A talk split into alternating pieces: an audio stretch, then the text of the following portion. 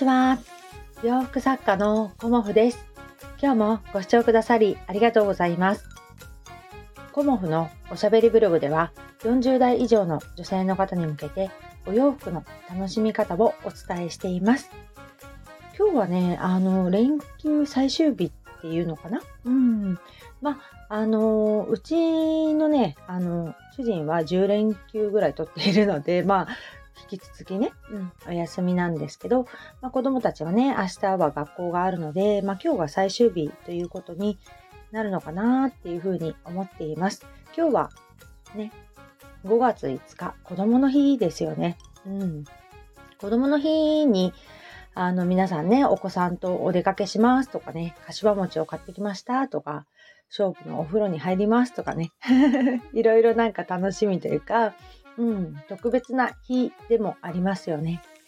で私はあの今日はお洋服というよりもあの子育てとお仕事の両立についてお話しさせていただこうかと思います。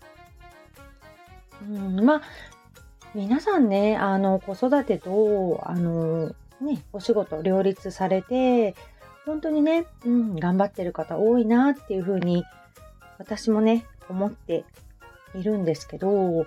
私のね、子育てのスタートは、やっぱりもう娘が病気だったこととか、息子もね、あの、生まれた時は、あの、病気はなかったですけど、生後4ヶ月ぐらいからね、入退院を繰り返して、まあ、2歳までに8回ぐらい入退院繰り返してました。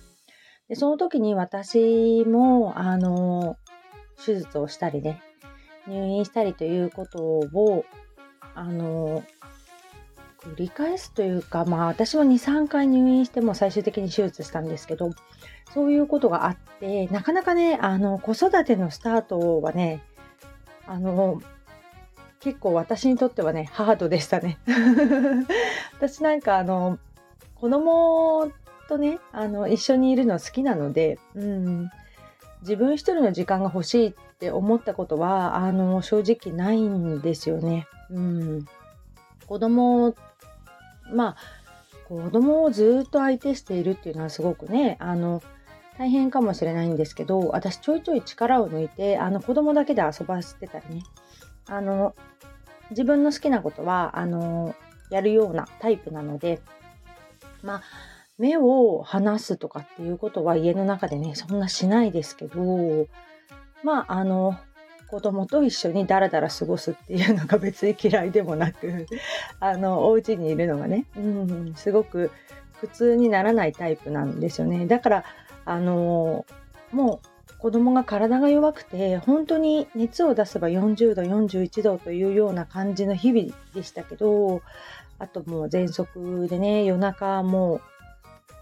起きて夜間救急に走る、まあ、入院までは行かなくてもね、うん、夜間救急に走るとかどこか出かける時にはね必ずあの吸入器を持ってっていうようないつでも発作が出てもねいいような感じにしていたりということはあったんですけど。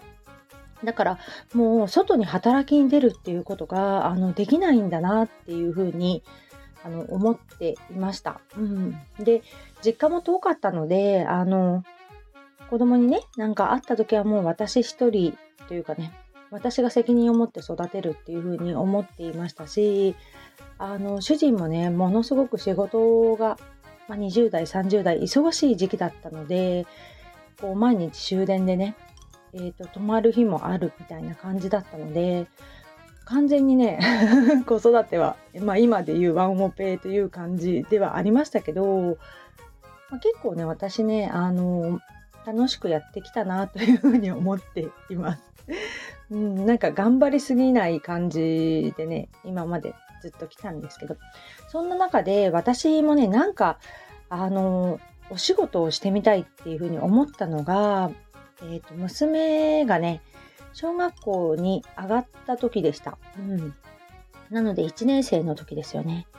その時に、あの、私もね、何かね、あの、お仕事、うん、してみたいなっていうふうに思って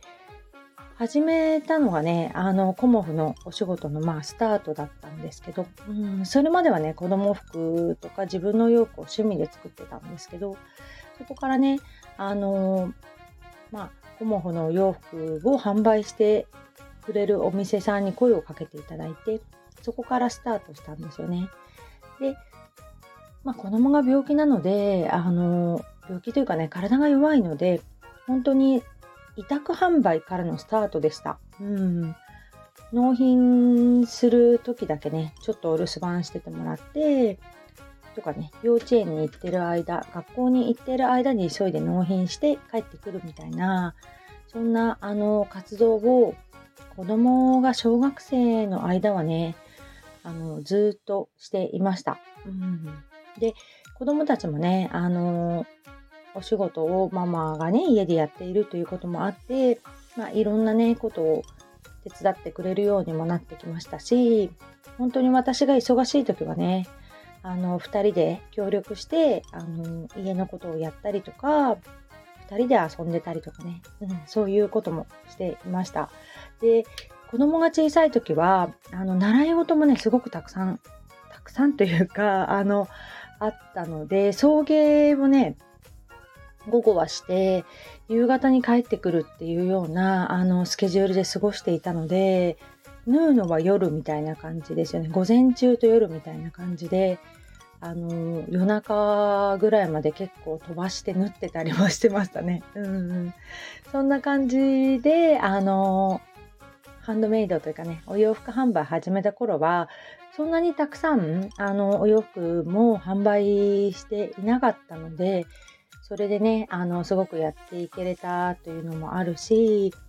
まだちょっとね、私も30代だったので、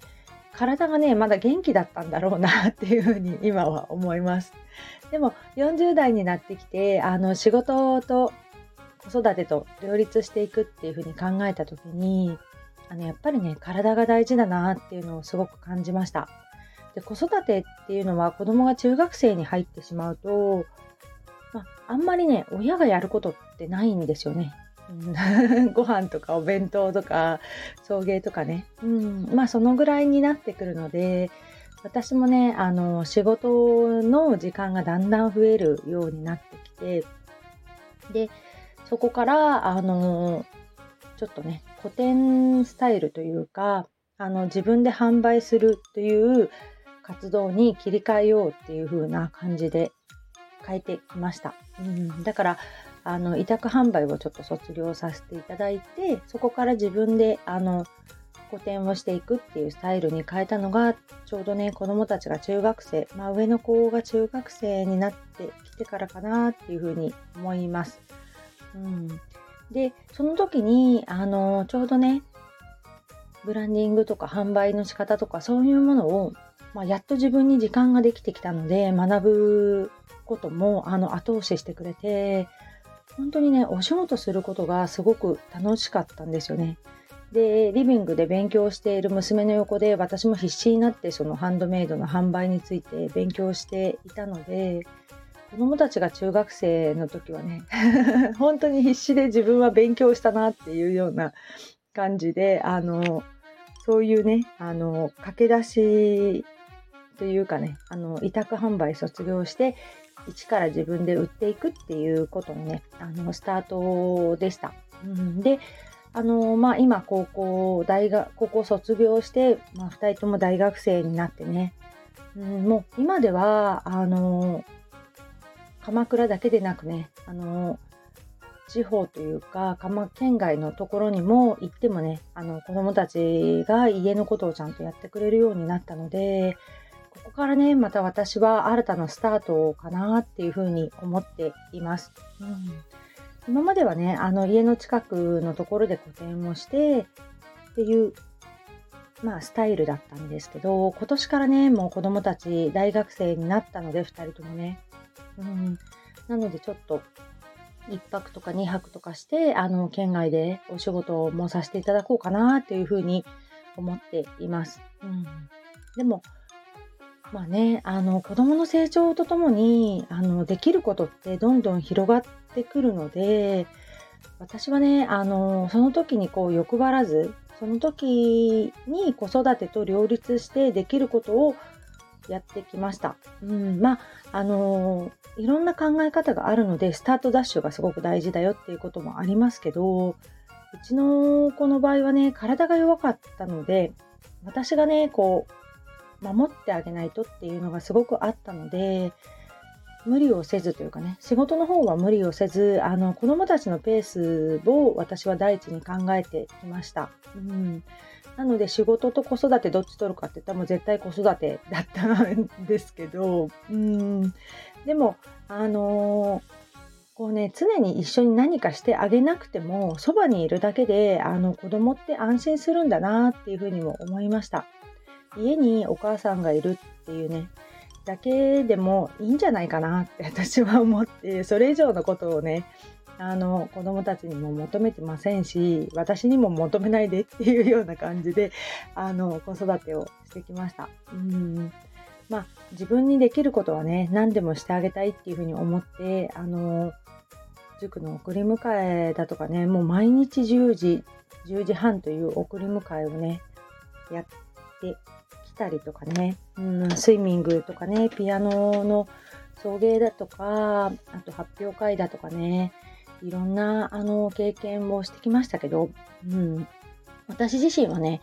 あの子育てをやりきったっていう感じで、あの最後ね、社会人になる子どもたちを送り出したいなっていうふうに思っているので、仕事はもちろん楽しくて大事ですけど、うん、私にとってね、やっぱり一番大事なのはね、子供たちの成長を見守ることなんですよね。うん。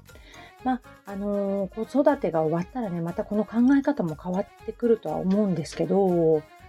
まあ、最初ね、あの、娘も NICU から始まって心臓病だったということもあるし、息子もね、あの、生後4ヶ月から病気だったということもあるので、まあ、そういう経験がね、私の多分、